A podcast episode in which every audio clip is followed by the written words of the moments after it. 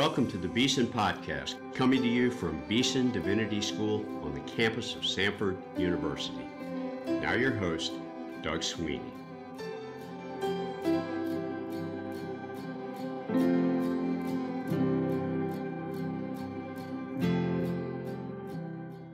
Welcome to the Beeson Podcast. I am your host, Doug Sweeney, and I'm joined today by Beeson alumnus and pastor of First Baptist Church of Pelham, Alabama, Daven Watkins.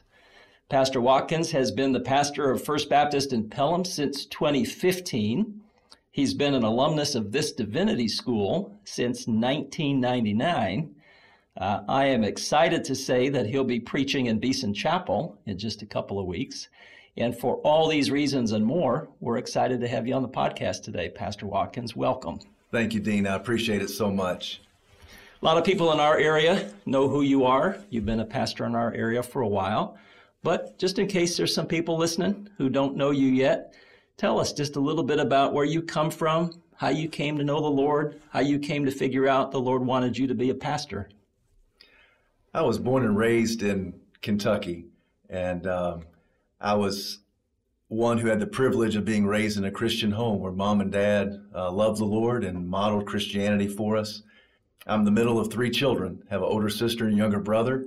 And, you know, we affectionately say that we had a drug problem when we were younger because we were drugged to church every time the doors were open. uh, but church was not just another thing that we did. Uh, my parents did a great job of teaching and instilling in us a love for the church of the Lord Jesus Christ. So church was always very, very important. I remember April the 15th, 1981. Mm-hmm. It was that night that I was really uh, beginning to ask some questions about the meaning of Jesus and why he came and what was the purpose. It was right around Easter time. Uh, I was nearly seven years old, and my mom and dad were there to supply the answers to my questions. And that night I prayed to receive Jesus. And looking back on it, I realized that it was on that night that the Lord allowed me to uh, realize my sin and recognize my Savior. And now here I am, all these decades later, and I'm still realizing my sin and recognizing my Savior at a deeper, more profound way. Uh, but I know that on that night that I called on the name of the Lord and that He saved me. And so I was involved in church, uh, always there. Fast forward about 10 years when I was 17 and I was about to graduate high school, go off to college. All those questions were being asked. Where are you going to go to college? What are you going to do with your life? What's what, what's the next step? And I didn't have a good answer for any of those questions. And so I did what I was taught. And I went back and I prayed and then asked the Lord, Lord, what do you want? And I felt like He really was telling me, I want you to give your life to me in full service. Hmm. And Dean, that scared me to death. Hmm. Um, that was not on my radar. And so Jonah became very real and very personal uh, because, like Jonah, I tried to outrun the Lord. Hmm. Uh, went in the opposite direction, uh, built my testimony, uh, just tried to outrun the righteous one and outmaneuver the Messiah. And it couldn't be done. And several months later, uh, by God's de- design and by his sovereignty, um, I was at a Fellowship of Christian Athletes camp, and God broke in like the hound from heaven hmm. and just convicted me of, of my sin and just uh, drew me unto himself afresh like never before. And so I went back home and um, dusted off my Bible because I hadn't been reading it. Um, started to pray again because I'd stopped doing that. And so I went to I went to Georgetown College in Georgetown, Kentucky. Uh, majored in history, minored in communication. That's where I met Jane Ellen. And then uh, we got married after I graduated from college, and then we came down to Beeson. And were you thinking while you were a college student, I'm going to do history and communication because I, I, I may well be a pastor someday? You know, there, I had a great pastor friend who told me when you go to seminary, you're going to get all of the classes of New Testament, Old Testament, Greek, and Hebrew. You may want to think about doing a discipline like history yeah. because it's a similar discipline in that you're going to read a lot of books and write a lot of papers, and you got to defend an argument that you make. And if you can learn that discipline in history, it will transfer beautifully into theology. Mm-hmm. And so I took the advice of Ted Sisk was his name, and um, I found it to be very, very helpful. Yeah, that's wise counsel. Yeah. And communications because you thought if I'm going to be a preacher, this would be useful? That's right. All right. That's right. Great.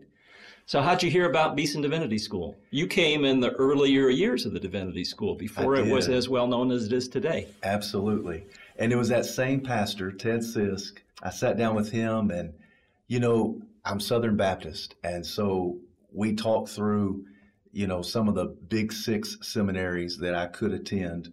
And then he said, you know, you have other options these days that I didn't have when I was coming up. And one option is this, this New Start School, uh, only been around for about 12 years. Samford University, Birmingham, Alabama, Beeson Divinity School. Have you heard of it? And I said, No, sir, I have not. He said, You may want to check it out. And I remember that when I came down for my on campus visit, I had the privilege of sitting down with the founding dean, Timothy George. And in that conversation, he opened his office. Uh, we sat down for, I don't know, maybe 20, 30 minutes. He heard my story. And then he said, Can I share with you the story of Beeson Divinity School? And I said, Absolutely. And in that conversation, he made a statement from Mr. Beeson where he said, I want to have my name on a place that produces pastors who can preach. Hmm. That statement stuck me like barbed wire. Hmm. And I thought to myself, that's that's why I was created. That's what I want. I want to be a preaching pastor. How did you know that at that time in your life? I, I bet there's some prospective students who are wondering about all this stuff right now. Right. Did you did you know when you were a teenager, college student, you were appropriately gifted? Were there older people who were speaking to you? How, what were you thinking? Well, as soon as I surrendered to God's call upon my life, so I was a senior in high school, the very first thing my pastor did was the very next Sunday night, he put me in the pulpit. I don't know how wise that was. I oftentimes think back and I don't remember much about that sermon. I know nobody else remembers anything about that sermon either. But I do remember thinking, this is why I was made.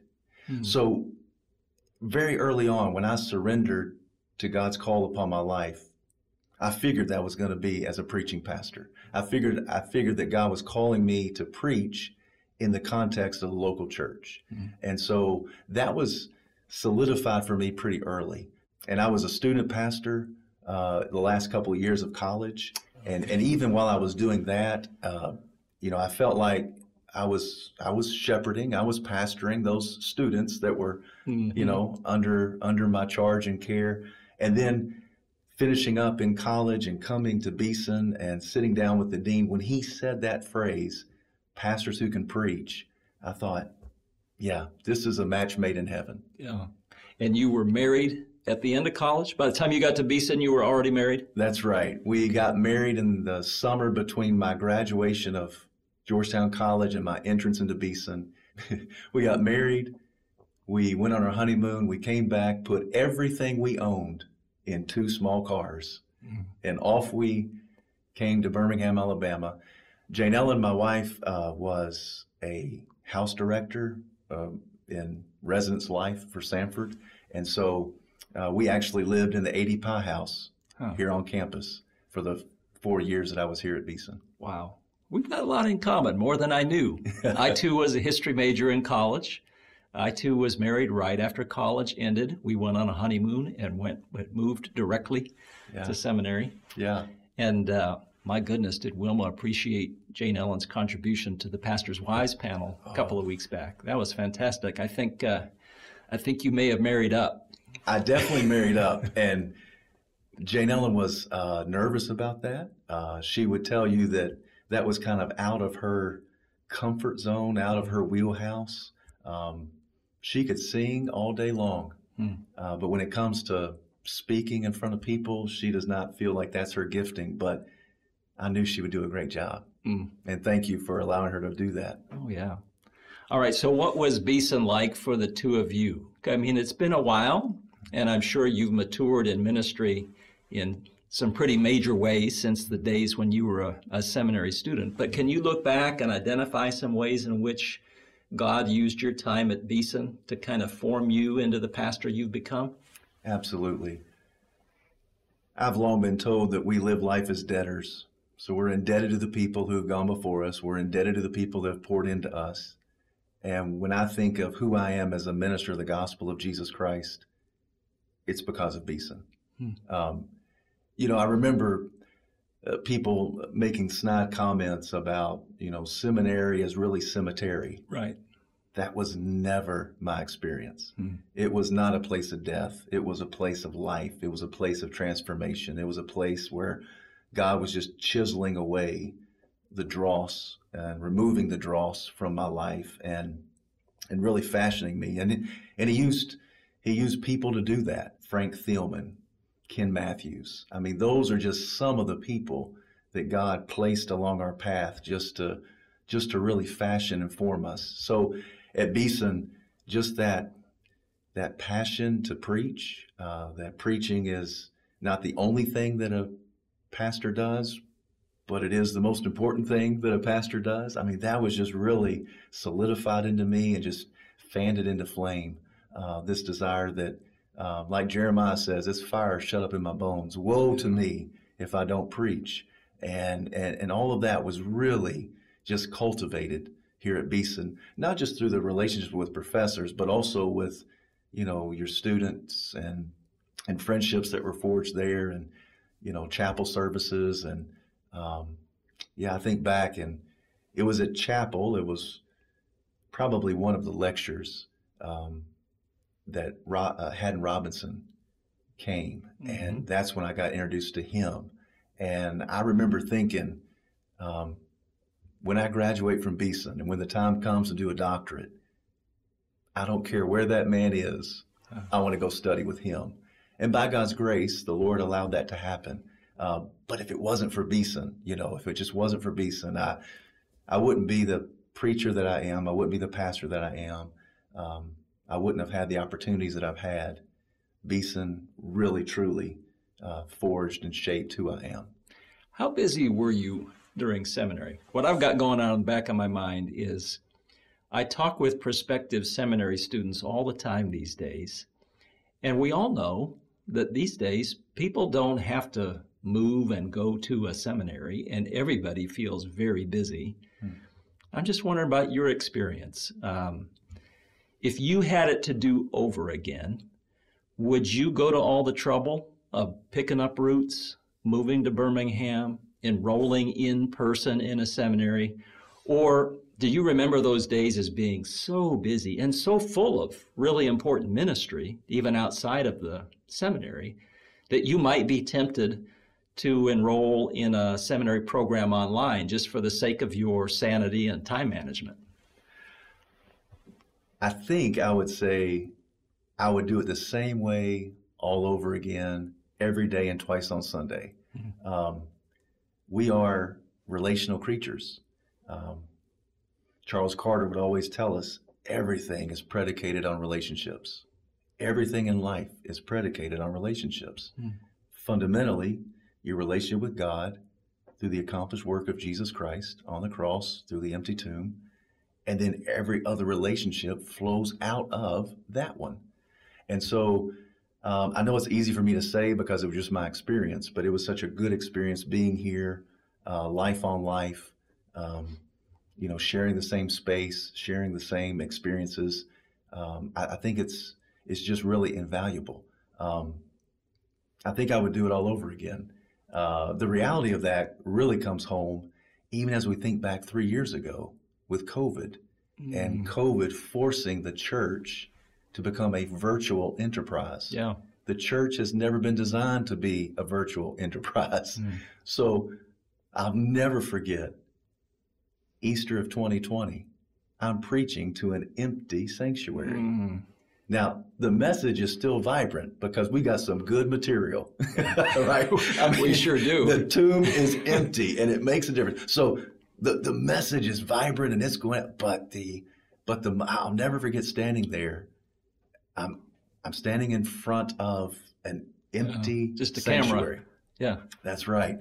And just thinking there's something not right here. Mm. Um, and, you know, we tell people all the time, you know, there's just something about being in the room where it happens. Mm-hmm. Uh, you know, you can you can you can go online and you can Zoom the church experience, and you can get a lot from it, but it's just not the same as being in the room where it happens. And I think that translates well into theological education. You can get a lot you can glean a lot from online experiences, Sure. but it's not the same as being in the room where it happens, in the place where the teaching, you know, occurs and, and just life experiences happen. I agree with you completely, and I'm glad to hear you say it. And I didn't prompt Pastor Watkins to say that. No, you I just did asked him off the cuff. No, So, you did uh, not. All right. So, after you were done with seminary, what did your ministry look like in the early years? I've had the privilege of pastoring three churches over the last 23 years. And so, first we went to First Baptist Owenton from 2000 to 2008, and then First Baptist Pleasant Grove from 2008 to 2015, and then First Baptist Pelham 2015 to present. Um, And were you the sole or senior pastor each of those times? yes, sir. Okay. Yes, sir. So the first congregation, it was a country setting. It was um, farming community, and we were a congregation of about 200 people. And that first church was very patient with me, but there I learned the rude rhythm that Sunday rolls around every seven days. Mhm. and, Yeah. and when you're preaching in a local context, and in that kind of context, you're talking about Sunday morning, Sunday night, Wednesday night, and a Wednesday morning Bible study. I mean, all those preparations, and they come at you fast and furious. In addition to that, learning how to pastor, learning how to pastor people, how to how to get to know them, how to love them well, how to understand the different dynamics of different personalities within the church Yeah. um, and how all that interrelates. And so, those first few years, what I learned, I think, the most was at the end of every given week, I would ask myself, did I have enough time or did I take the time to prepare to stand up on Sunday morning and say, Thus saith the Lord? And number two, did I take the time, make the time to show people that I love them? Because if I if I'm prepared to preach and if I've been there for people to show them that I love them, the week was a success. Regardless of what else happened in the week, it was a uh-huh. success. So, what was the hardest of those two things for you personally to learn? I, that's a question I, I'm not sure I know the answer because you've already talked about how you love preaching and you feel like you were made to be a preacher, but you're also a very loving, friendly, personable guy. What what was the Lord doing when you were a young pastor? How was He stretching you, and you know what were the hard knocks that you had to get? The realization of of of getting getting out there to be with people and pastor people, um, it takes time, and it's more than just walking slowly among the people on Sunday morning. Right. So And as a young it. preacher, Yeah. it just takes it takes a long time to get ready to yes, to stand in the pulpit and preach or It to lead a. Bible study. That's right. The older you get, you still work hard on it. You still Right. get a little nervous. You still get excited about it, but you, you're in a rhythm. You kind of Right. know what you're used to and kind of how it goes. And Right, right. And I, I think for me, the, the tougher of those two was making sure that I made the time and took the time to show people that I love them. yeah, without worrying that that was taking time away from preparation to preach. Right, Huh. right. Because you can feel ready, but you always know I could spend more time Yeah. reading this, tweaking this, recrafting this phrase, uh, because preaching is more of an art than a science. There are some, you know, there's certainly principles that you have to follow in preaching preparation and delivery, um, but there's also an art to it. And um, yeah, so just just realizing that there's only so many hours in the day. Yeah. Yeah. So time management did become a. I think I'm still learning about time management, but really early on in those first few years, time management was enormous. And and even while I was at Beeson, I was a student pastor, and the pastor that I was working with was Tom Fuller. Hmm. And so that's before he came on staff here at Beeson Divinity School. And I remember one day, Tommy told me, he said, um, it's always going to be busy. And he told me that at that most opportune time when I probably had, you know, three papers, four tests, and, you know, staying up till midnight, you know, just trying to get all of the Greek and the Hebrew and the church history paper and get it, get everything done. And I was, I was like, you got to be kidding me. Mm-hmm. How is it going to be busier than I am right now in seminary? And then he told me, he said, it's a different busy. It's not the same. You're not, you're not writing papers, but it's a different type of busy. And you just have to learn how to manage your time. And, and that's been a, I think, a lifelong venture of trying to learn how to manage that well. What are the ages of your kids? We're just now empty nesters. So Okay. Molly Grace is uh, a senior at the University of Mobile, and our son Nathan is a freshman at the University of Auburn. Okay. But the, the empty nester uh, phenomenon, that's that's a real thing. That that It creates is. some space. You miss your kids like crazy, but you have a little extra time. That's right, absolutely. And so, I mean, it just now happened. So Nathan's at Auburn, and he's a freshman. So it just happened in August, and yeah, but just realizing, uh, you know, hey, in fact, now what we did is um, we gave ourselves a gift uh, for arriving successfully at the empty nest. And Jane Ellen and I went on vacation. Nice. So we took a week and went on vacation, and it was our gift to each other for not uh, strangling our kids, suffocating our kids, and and successfully, you know, launching them uh, to the next phase. Yeah. All right. So we got to fast forward a bit. 2015, you were called to First Baptist Pelham. Right. You're still a busy family man. You were still, you know, reasonably young to be the senior pastor of a big church like that. And you're succeeding a man who'd been there for quite a long time. What was that experience like? What was that call like? What was settling into Pelham like for you and your family? Um, for us, it it was something that, that really made sense. Following Mike Shaw has been a tremendous blessing, and that's a credit to him. I think in many many cases, who you're following can either make you or break you. And um, Mike Shaw has always done a great job of being very complimentary in private as well as in public. And he kind of just kind of stepped away and he allows me to, to be the pastor. And he just is, is very encouraging and very supportive. And to the people's credit, um, in eight and a half years, I can honestly say I've never heard anybody say, well, this is how Mike did it. Hmm. And when you talk to other people who follow long tenured pastors, they don't have that same grace. They don't have that same privilege. Uh, but it really has been a blessing that I, I don't hear frequently, well, this is the way Mike did it. But I think once again, part of that goes back to the education, the experience that you get at Beeson and beyond. You know, the people that would just encourage me, hey, w- when you go into a new place, you don't have to turn over the apple cart in the first six months. Take your time, preach the gospel, love people, because the statement is so true. People do not care how much you know until mm-hmm. they know how much you care. That's right. And once people know that you really care for them and care about them, then any change that needs to happen will be much more palatable than if you try to kind of come in like a bull in a china cabinet and just run your way through.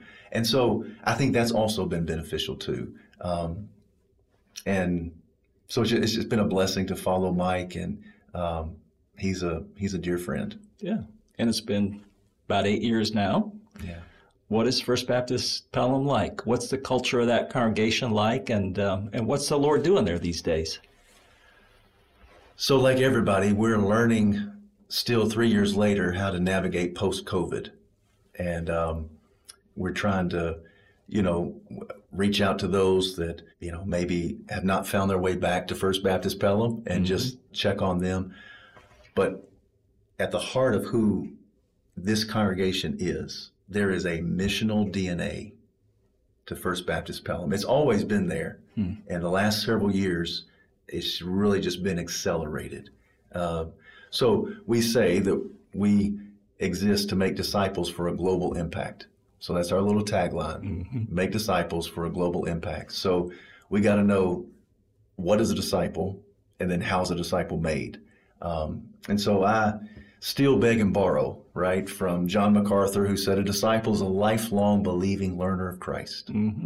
And so we ask each other the question, uh, questions of, um, you know, what are you learning, where are you going, and who are you trying to reach. And we try to be specific in those answers. What are you learning as a disciple? Uh, where are you taking the gospel? Could be across the street, could be across the globe. Um, and then who are you trying to reach? And if a specific person doesn't come to mind in, you know, three seconds or less, then we're probably not being intentional enough. So we quickly say, what's your what, where's your where, and who's your who? What are you learning? Where are you going? Who are you trying to reach?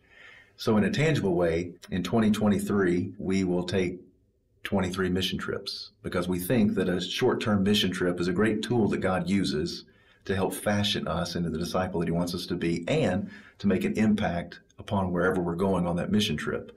So, in 2024, we're going to plan 24 mission trips. 2025, we'll do 25 mission trips. So the uh-huh. calendar just kind of works in our favor. And we're just trying to give people as many opportunities. Now, some of those could be a one day trip to Selma, Alabama, where we're doing food distribution and gospel conversations. Mm-hmm. That trip is easy, it's free, it's one day, doesn't require a whole lot of time. We call it low hanging fruit. Just about anybody and everybody can do that. But then we have other trips where, you know, we're going to Peru or we're going to Ireland. We have a team that's just today coming back from Colorado. So we have different, you know, in our Jerusalem, Judea, Samaria, and ends of the earth. So we really do take an Acts 1 8 model towards missions. And so we we celebrate that. Uh, we emphasize that a lot. And, you know, most years we have about 50% of our congregation on some short term mission trip each year. So we want that number to be higher, but 50% is is solid. Yeah. Um, and so about half our people recognize and realize the need and the benefit of taking the gospel somewhere intentionally. Um, and it, it helps to fashion us as disciples. Yeah, that's fantastic. Well, Daven, we're almost out of time, but I've got two more uh, very important questions for you. Number one, uh, now that our listeners have gotten to know you and what God's doing in your life and what God's doing in your church a little bit better, how can they be praying for you? Just ask, continue to pray for direction and discernment. Direction to know, you know, where, where does God want us to go? What's next for us? Because the last thing we want to do is just keep on doing the same thing we've always done. That's such an easy temptation. But really, Lord, where do you want us to go? And what do you want us to be engaged with and partner with in mission and ministry? So praying for that, and then, and then also just personally, just just praying uh, that the Lord just continue to bless this empty nest season. And man, we are loving it, like you say, uh, but it is an adjustment. And just to just to watch your children and pray that, that they'll flourish, uh, all the things that you have done your very best to pour into them and plant into them by God's grace to see them go out and choose a church for their first time. Because up until then, they've gone wherever daddy was pastor. Right. And so now they're choosing a church and choosing a ministry and, you know, making decisions and all of that. And so we just find ourselves constantly praying for our children like so many parents do and just, uh, just wanting, just asking the Lord just to really bless them and let his favor rest upon them. All right, last question. After all these years of walking with the Lord, after all these years of serving his people in pastoral ministry, is he still teaching you some things? What's the Lord doing in your life these days? What are you learning from him? Yeah. I'm learning to be patient, wait, and trust. Um, I've told Molly Grace and Nathan, I think just about just about underneath every passage of scripture, you can almost hear the echo of God say, Do you trust me? And will you obey me? And just about any passage you go to, you can hear that underneath. Sometimes it's loud and clear, sometimes it's under the surface, but you almost hear the Lord asking his people, Do you trust me and will you obey me? And um, and so I, I I see that and I sense that even right now in this season of ministry. Uh, Lord is saying, Hey, do do you trust me? Will you obey me? And just here recently, I came across an Adrian Rogers quote that really has just, it's really stuck with me. It's really kind of rocked me when he said something to the effect of, for many, the difference between rejection in God's sight and acceptance in God's sight is the difference between commitment and surrender. He said, people who just merely say, I'm committed to Christ, they just might be rejected by Christ. Mm. Those who say, I'm surrendered unto the Lord, they will forever be accepted in His sight. And you read that and you go, wait a minute, time out. I thought commitment was a good thing because we talk about being committed. But he, he distinguishes between when it comes to commitment, usually I'm the one who's in charge of that.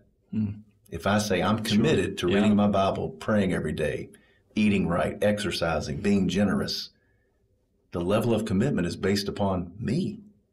You can't say the word surrender without throwing up your hands. You're relinquishing your control, uh, you're, you're turning it over.